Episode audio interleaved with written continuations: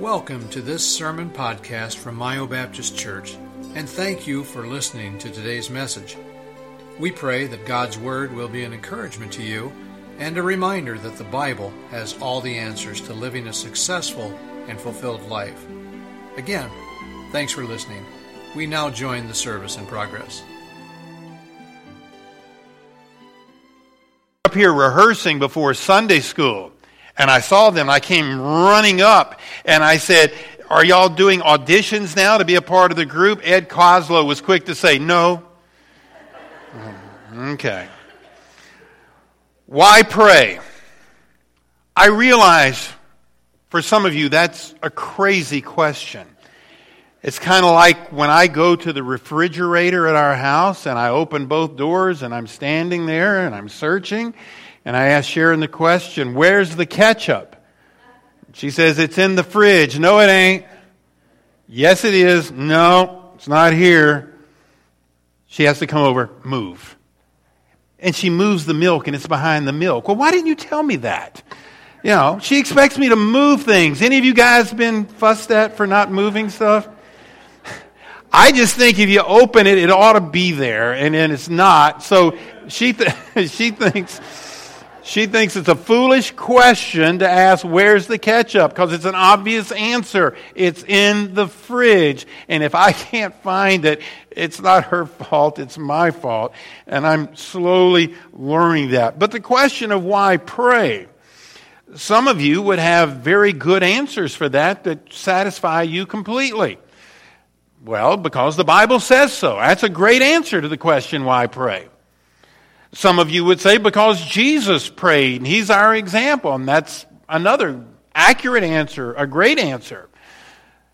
The question, why pray? Others would say, well, it's evident from Genesis to Revelation. It's a major part of what it means to believe, and that's that's a great answer. But those answers don't satisfy everyone completely, and for an obvious reason. So those of you that don't have this question, bear with those who do have this question. Adrian Rogers was a uh, pastor of a large church, a uh, Southern Baptist church. I think it was in Memphis, Tennessee. And a good conservative, Southern Baptist, but a good conservative traditional uh, preacher in church. And, and he understood the question. Look at this quote behind me. He said, and I quote, "Prayer is our greatest privilege. We may as well admit our greatest Christian failure. All of us need to learn to pray more and to pray better." But listen to this. "But one of the reasons we don't pray better than we do, or any more than we do, is that we have questions about prayer. These questions cause us uncertainty. Then our uncertainty sometimes neutralizes us and we become hesitant about prayer." And what he is identifying is an issue that maybe not all Christians have, but a lot of Christians have. He's acknowledging this as a pastor. By the way, he's deceased now. Adrian Rogers passed away a few years ago. But one of the passages of Scripture that would cause people to wonder why we pray is found in Matthew chapter six, verses seven and eight.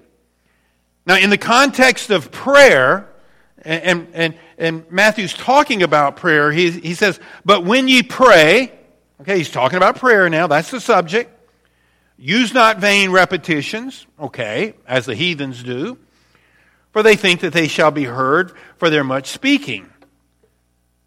Be not ye therefore like unto them, for your Father knoweth what things ye have need of before you ask him." And some people will say, "Okay, then why pray? What's the point?" Read it again. In the context of prayer, he puts in this statement that seems to question the whole idea. And I emphasize, seems to question the whole idea. When he says, "Your Father knoweth what things ye have need of before ye ask him." If I have told Sharon that I'm in need of something, or if she knows I'm in need of something, to keep going back to her would be to pester her. She would say, you've already told me that. I know you need that. I'm I'm, I'm aware of it. I'm, I'm going to get it. And if I keep telling her and keep telling her and keep telling her, it's it's like, you know, I know better. Don't keep telling her. Well, how does that work with God? Because it's very clear here, your Father knoweth what things ye have need of before ye ask him. So that statement raises a very profound question, a legitimate question. Then why pray? If prayer is telling God things, and if prayer is asking God for things, and if God already knows what you need, and he already knows your appreciation, then why pray? Well, trust me, this is a prof- this is a question that's been asked through the centuries. The theologian John Calvin addressed this issue. Here's a quote from him. But someone will say, does God not know, even without being reminded, both in what respect we are troubled and what is expedient for us, so that it may seem in a sense superfluous that he should be stirred up by our prayers, as if he were drowsily blinking or even sleeping until he is aroused by our voice? He's raising the question, why pray? He's saying, is God asleep? Do we need to wake him to our needs, to our appeals, to our attention? That's John Calvin. And again, quoting Adrian Rogers, the Southern Baptist preacher. He asked this, one of the questions most often asked about prayer is, why should we pray when God already knows our needs? Why tell God what he already knows or ask him to do what he already wants to do?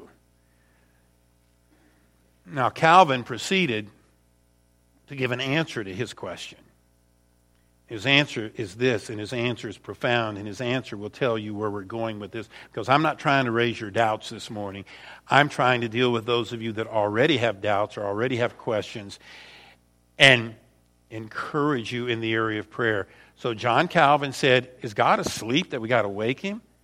He raises that rhetorical question, and then he says this, but they who thus reason do not observe to what end the Lord instructed his people to pray. For he ordained it not so much for his own sake as for ours. According to this man, the real point of prayer is not so much for his sake, because he does know. It's very clear. He, it, it's stated that in Matthew. It's not that we're going to inform him of something he didn't know. Oh, I didn't know that. No, it's not for his sake. It's for ours. And when you begin to understand that, it's going to draw you to the Lord in prayer. Adrian Rogers, he asked the same, pretty much the same question. And let's look at his answer to that question. Adrian Rogers said, prayer binds us to God. That's why we tell God what he already knows. He knows what we have need of before we ask. But we're definitely, specifically, and unqualifiedly, I don't even know if that's a word, but that's a direct quote, unqualifiedly, told to pray and to ask, not to impress or inform God, but to invite God, so that we might have that fellowship with him, so that we might grow, and that we would learn to depend upon him. So in Matthew chapter six, the last part of verse number eight, when he says, for your Father knoweth what things ye have need of before ye ask him, to the answer to that question, why pray, understand it's more for us. God desires, and this should encourage you this morning, God desires a close, intimate, and affectionate relationship with all of his children. From a human perspective, which of us doesn't want a close relationship with our children? Every one of us. And God, more so than we, being more pure in his motives than we, he wants, he desires a close relationship. The creator God of the universe. I was thinking about that the other day. I mean, God. Think God wants to relate. God, He who existed before anything existed. Think about that one for a while. Before there was a universe, before there was stuff, before there was space, before there was time, God existed outside of that. And then He creates something out of nothing. I mean, can you imagine speaking and something comes into existence? He desires a warm, close, personal relationship with us.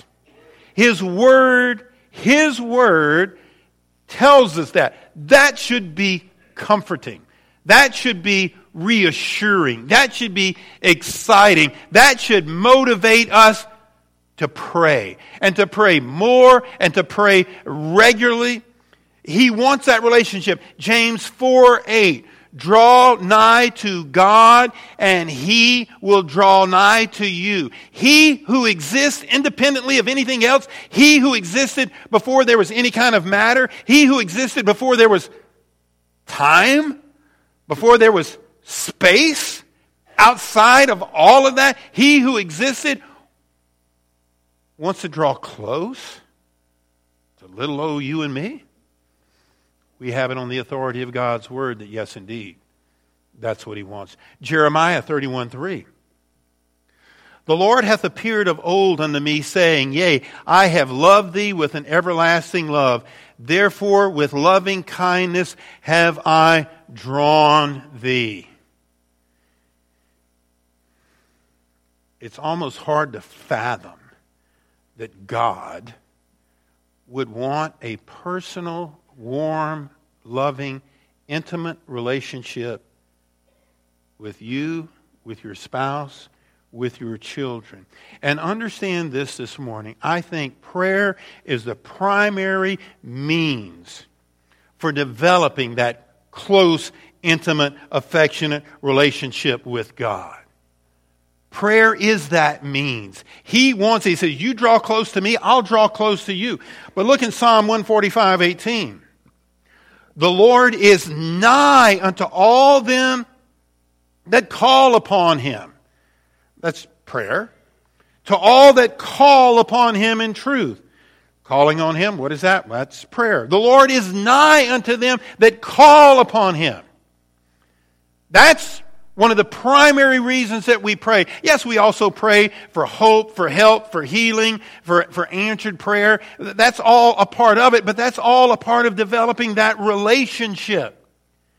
Proverbs fifteen eight, the sacrifice of the wicked is an abomination to the Lord, but the prayer of the upright is His delight. It's His delight. When you look up and say, Lord, that's His delight. He wants that relationship. We, He describes us as His children. And that's something we can relate to. How do you build a relationship with anybody? You, you talk to them. How do you build? Look, there are people that I was close, all of us, I was close to when I was in high school. And now, I have no relationship with them. Well, in high school, we're talking to each other. We're seeing each other. And when we're together, we're talking. We're, we're communicating. And it's because I don't talk with Jack Holmes anymore. I don't remember forty years ago, fifty years ago, did I talk to him last? In high school, we were best buddies. We laughed. We cut up. We did things together. But we're not talking to each other now. And so we've grown apart. And so the Lord says, talk. And listen, we don't see God. We see His creation. We can see His work. But can we see Him? Can we see Jesus? And all the more reason, therefore, then to talk. You know, all three of my children live large distances away from us. And it's imperative that we talk often. Not a problem with Aaron. Not a problem at all. However many times a day it is, ten, fifteen, twenty, thirty, forty phone calls a day. And I'm not complaining. Because if something happened and those phone calls didn't come, I'd be wishing to goodness they were coming. But how do we maintain that relationship with Jeremy, with Matt? Thankfully, nowadays, we can FaceTime. I saw my... Sometimes when I get to feeling sorry for myself, I start thinking about, I haven't seen any of my grandkids play a game. Never been to a recital. Never been to a play. But with FaceTime, Jay struck out the side the other day. Struck him out. I saw it. Thanks to FaceTime. But we have to work at it. Because we live at a distance, we have to work at it. And Jeremy wants to keep that connection. So the game's being played. Here comes Jay into the game, and I'm watching it on my iPhone as he's FaceTiming us, and we're watching that. Relationships are important. And for relationships to be maintained, you've got to have that communication. And what is prayer? Prayer is communication with God. Prayer is talking to God. Prayer brings me closer to God as we talk. When we quit talking, we grow apart. Every time I pray, I'm reminded of so many spiritual truths, God, that draw me to Him. This is fascinating, folks. It was like the light went on, because I've had this question. You know, like I said, probably many of you haven't ever had a why pray, but I, I'm kind of, I kind of analyze things. Lord, you know everything. I mean, you you you know it before I know it. Uh, what's the point? I know I'm supposed to, and I do, and I know you set the example, and that's the example I'm to follow. But when I read, for your Father knoweth what things ye have need of before ye ask Him, that's one of those what I call head scratchers. But right after He says that, He says this. In the very next verse, and I hope the light will go on for you as it did with me. So right after He says, I know what things you need before you even ask, in verse number nine He says this. The next verse. After this manner, therefore, pray ye. He's saying, I, I, I know what you're going to say. But pray. And, and here's the model of how you're supposed to pray. After this manner, therefore, pray ye. In other words, you don't repeat this prayer verbatim. Then it becomes repetitive and it becomes meaningless just to recite the Lord's Prayer over and over again.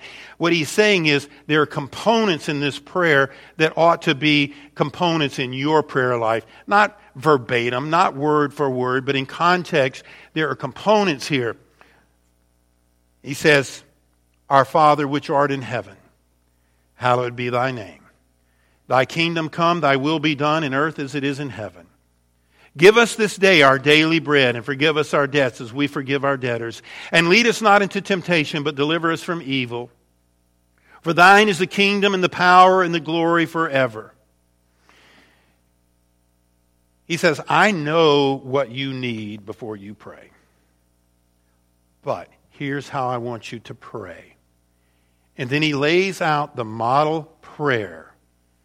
And the components of this model prayer should be in all of our prayers.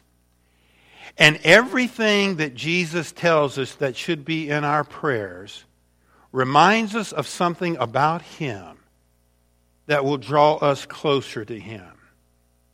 So when you have the seven parts of this prayer where He's teaching us how to pray, when you include those parts in your prayer, it's going to remind you of things about God when you pray that can't help but draw you closer to God when you pray. And ultimately, that is what it's all about. More importantly than gaining hope or even direction or, or you know, I need a new car, Lord, provide a new car. More important than that, much more important than that, because sometimes He says no, and sometimes He doesn't heal. But superseding whether He does or He doesn't is the fact that He wants you to draw close to Him. And when you pray, including in your prayers, the components of this prayer, it reminds you of things about you and Him and your relationship with Him that's going to draw you closer to Him. And when you realize that, guess what? You're going to start praying a whole lot more. Because you're not going to have that question anymore as to why pray. So in verse number eight, he says, I know what you need before you pray. Well, that's confusing. But here's the prayer. And then you read that prayer and the light goes on. Look at this prayer. Number one, seven things here. Prayer draws us closer to God and builds our relationship with God because it reminds us of our personal relationship with God. He says, I know what you need, but when you pray, after this manner pray ye, our Father which art in heaven. Every time I pray and I say, Dear Father, I'm reminded that He's not some impersonal force that's just out there. I have a relationship with Him that I can understand. The relationship that I had with my earthly father, I have with Him.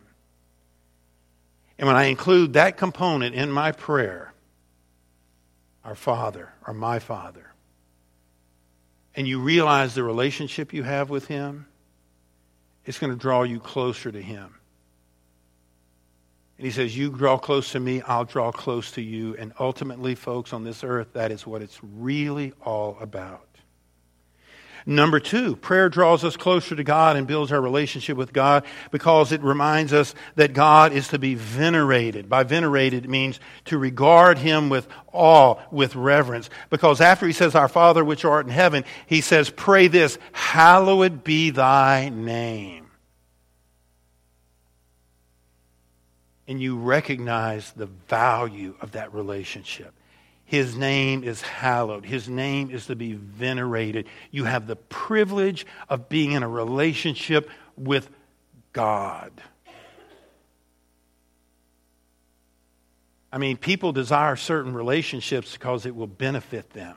And you, you, you know, not that you're using people, but you're, you're just benefited by that relationship. You enjoy that person, and they, they bring you joy.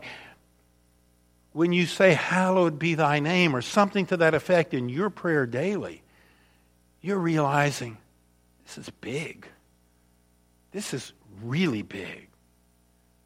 Number three, prayer draws us closer to God and builds our relationship with God because it reminds us that His will is more important than my will. For in that prayer, He then says, Thy kingdom come, thy will be done, as it is in heaven on earth. Thy kingdom, thy will. We are reminded that it is His will that is important. Our wills can be led astray. Our will can drift. It is a wonderful part of this relationship that when we put His will first, we know that He knows us better than anybody. He loves us more than anybody. He wants to bless us more than anybody. Let's subject our will to His will and understand the value of that relationship. And that's why I said, Thy kingdom come, thy will be done. Then number four, prayer draws us closer to God and builds our relationship with God because it reminds us that we are totally dependent upon God. For in that model prayer, He then says, your prayers ought to regularly include something to this effect. Give us this day our daily bread. You can really appreciate someone and be close to someone that you know is benefiting you, someone that is blessing you. You're just drawn to those kinds of people, people that are there to help you, people that are there to encourage you. And such is the case with the Lord. And in your prayer, when you pray, give us this day our daily bread or the equivalent, you're recognizing the benefit of that relationship, the goodness of that relationship, things that you can only get from God. Number five, prayer draws us closer to God and builds our relationship with God because it reminds us that we are dependent on God for forgiveness. He says, and forgive us our debts as we forgive our debtors. When that or something to that effect is included in our daily prayers, it is a reminder that we are needy, and without Him, we would spend eternity in hell. and he has forgiven us of our sins. He has forgiven us of our sins. And how can not an understanding of that bring a greater appreciation to God for who he is and his love and his compassion and his grace and his mercy? Number six, prayer draws us closer to God and builds our relationship with God because it reminds us that we need the protection of God, where he says, and deliver us from evil. We're walking through a world that's just filled with landmines of temptations, and we need guidance, and we need help, and we need deliverance. And we pray that, we realize we get that from him, and that can't help but make you appreciate him and draw you closer to him. Number seven, prayer draws us closer to God and builds our relationship with God because it reminds us of the majesty of God in the end. For thine is the kingdom and the power and the glory forever. Amen. That or something to that effect should be stated to God every time you pray. And that is an acknowledgement of his majesty and who he is. And you and I are privileged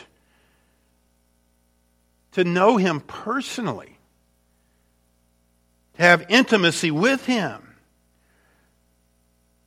So, Jesus says, in the context of prayer, I know what you need before you pray. Okay, why pray? And then the Lord says, here's the way you pray. Our Father, which art in heaven. Oh, our Father. I need to be reminded of that. We need these reminders. You've heard the psalm, Come Thou Fount of Every Blessing. A couple of the lines in there say, prone to wander, Lord, I feel it. Prone to leave the God I love. The Lord knows us. And so he says, pray without ceasing. And when you pray, have these components of the model prayer in your prayer. I already know what you need, but you don't know what you need. And what you need is a personal close relationship with me. Reminders are important, folks, in our relationship with God. And the Lord established them. The Passover holiday, that was an annual holiday, and the Lord established that as a reminder. Why? Because they're, they're prone to forget. The, the, we, we're talking about Joshua, when they crossed over the River Jordan, they said, stack these stones here. And when you see them, it's to be a reminder. The Lord's Supper, which we observed last week, was a, uh, is a reminder. Do these things in remembrance of me. He knows our proclivity to wander and to drift. He, he knows our weaknesses. He knows we live in a sin-cursed world where there's all sorts of temptations to draw us away. So he says, pray. Pray. Pray without ceasing. Pray always. You draw nigh to me, I'll draw nigh to you. It's, it's the critical relationship. When that relationship isn't right with God, very good chance your relationship with everyone else is not right. Only when you are right with God in that relationship will you grow to the point of maturity where you can handle the, the strains of and the temptations of everyday life. Psalm one forty-five, eighteen. The Lord is nigh unto all them that call upon him. Proverbs fifteen, eight. The sacrifice of the wicked is an abomination to the Lord, but the prayer of the upright is his delight. Why pray? To maintain and to sustain that closeness. And who better to be close with than the King of Kings and the Lord of Lords? That's worth the effort. That's worth the time. That's worth the sacrifice. That's worth saying, I need to get up early and pray. I need to pray often. He's the only one that forgive, can forgive sins and give eternal life. He's the one who gives meaning and direction to life. He's the one who, and the only one who can give peace, comfort, and hope. Why would you not want or pursue a close relationship with him? Prayer plays an essential role and our relationship with God. Is it any wonder that that might be the area in which we struggle the most? From everything I read about Christians and pastors and theologians, all of them that are honest will say that the one area they struggle the most is in the area of prayer. Is it any wonder? If there is one relationship Satan would do everything in his power to destroy or diminish, it's our relationship with the Lord. How is that relationship best maintained? It is through regular prayer. Any relationship that is going to be maintained requires regular, frequent communication, humanly speaking, and such is the case with the Lord. Prayer plays a vital role in our relationship with God. That's why the Bible says in First Thessalonians five seventeen, pray without ceasing. Luke eighteen one, and he spake a parable unto them to this end, that men ought always to pray and not to faint. Romans twelve twelve, rejoicing in hope, patient in tribulation, continuing instant in prayer. Adrian Rogers was one of the ones that acknowledged that some people have this question, why pray when God knows everything? He concludes with these two quotes and we're done. Prayer deepens our relationship with God. Prayer brings us closer to Him. He created us with a need for connection, and prayer is connection. Praying is talking to the Lord, just like friends talk to each other and are brought closer together through their sharing. When we pray, we share our innermost being with Him. Prayer draws us closer to God. Thank you for listening to today's message. We hope that the service was a blessing to you and that you were encouraged by God's Word.